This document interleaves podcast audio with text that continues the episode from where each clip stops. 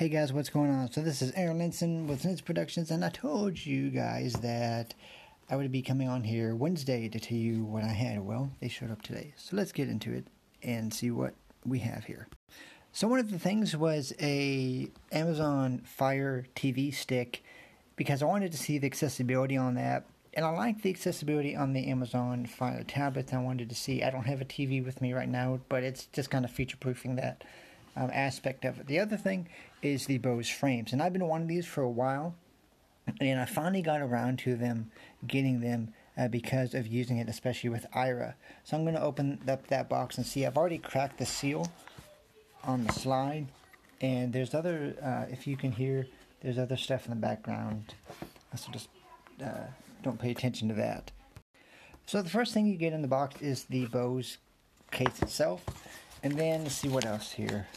Get a small pouch, which is nicely got a nice coating on it, and this uh, has all your doc has all your documentation and literature, which uh, is nice, but can't read it. So we're just gonna stick it back in the box where it came from.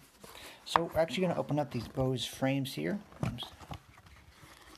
See, before I get to the frames themselves, I'm going to look at the pouch here.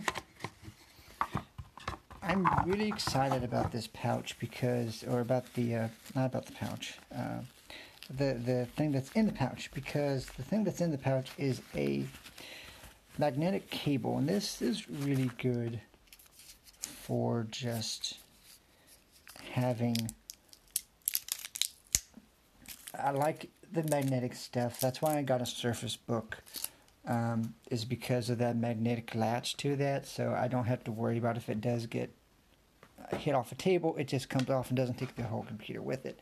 Sort of the same thing with this, but these um, are proprietary because the USB-C wasn't able to be put on the glasses themselves. I can understand that because it's too big but the pogo pin connection is on the right side of the stem of the glasses.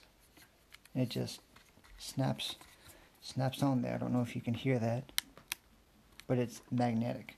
So these are the Bose frames, a little bit bigger. put them on. Oh wow. I was afraid that they weren't going to fit me, but they actually do fit me, and they actually um, work really, really well. And I really, really, really like them. Uh, I was afraid that they were not going to fit on my face, but they are, and they do. So I'm going to go ahead and put them back in the case. That's basically the Bose frames in a nutshell. And um, the carrying case is nice. You throw that in your backpack and go. And I really, really like that aspect of it. So it's been just a quick look at the Bose frames. I'll get them connected and give you a sound impressions here in just a few minutes. So the Bose frames sound actually really good from the limited time that I've had to mess with them. And I'm really excited to have them because for someone with a visual impairment um, who's losing his vision, pretty much blind at this point, glare is the big issue pretty much every single day, um, and it doesn't really help that I don't have any sunglasses. And I wanted to get these to try the the Bose frames out, and actually does work. So they sound really, really good, and I'm really interested to see how everything just works with Aira and all that that partnership. So I'll see you guys in the next podcast. Bye bye.